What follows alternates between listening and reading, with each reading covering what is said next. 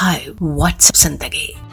WhatsApp ज़िंदगी में है छोटी छोटी कहानियाँ। वो कहानियाँ जो हम पढ़ते हैं सोशल मीडिया के बड़े बड़े प्लेटफॉर्म्स पर। वो कहानियाँ जो शेयर की जाती हैं व्हाट्सएप पर। ज़िंदगी की बड़ी बड़ी सीख देती हैं छोटी छोटी कहानियाँ। मैं हूँ आपकी दोस्त सुखनंदन और आज मैं आपके लिए लेकर आई हूँ छोटी सी कहानी, ज़्यादा न सोचो। एक भालू का बच्चा बहुत परेशान था। वो ये सोच रहा था कि वो कैसे चल पाएगा। उसने अपनी माँ से पूछा, मैं कैसे चलूँगा? मैं अपने सीधे पैर से चलूँगा या उल्टे पैर से चलूँगा? या फिर मुझे पहले आगे के पैर उठाने होंगे या पीछे के पैर आगे बढ़ाकर चलना होगा?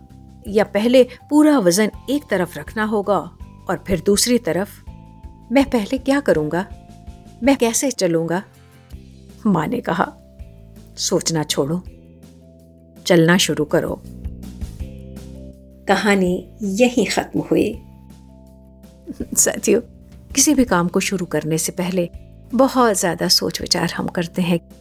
होगा नहीं होगा नहीं होगा तो क्या किया जाएगा?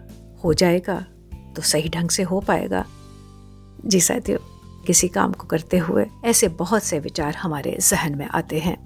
सारे विचारों को पीछे कीजिए काम शुरू कीजिए सफलता निश्चित रूप से मिलेगी। कहानी को सोचिएगा जरा। व्हाट्सएप ज़िंदगी? ओनली ऑन हब पर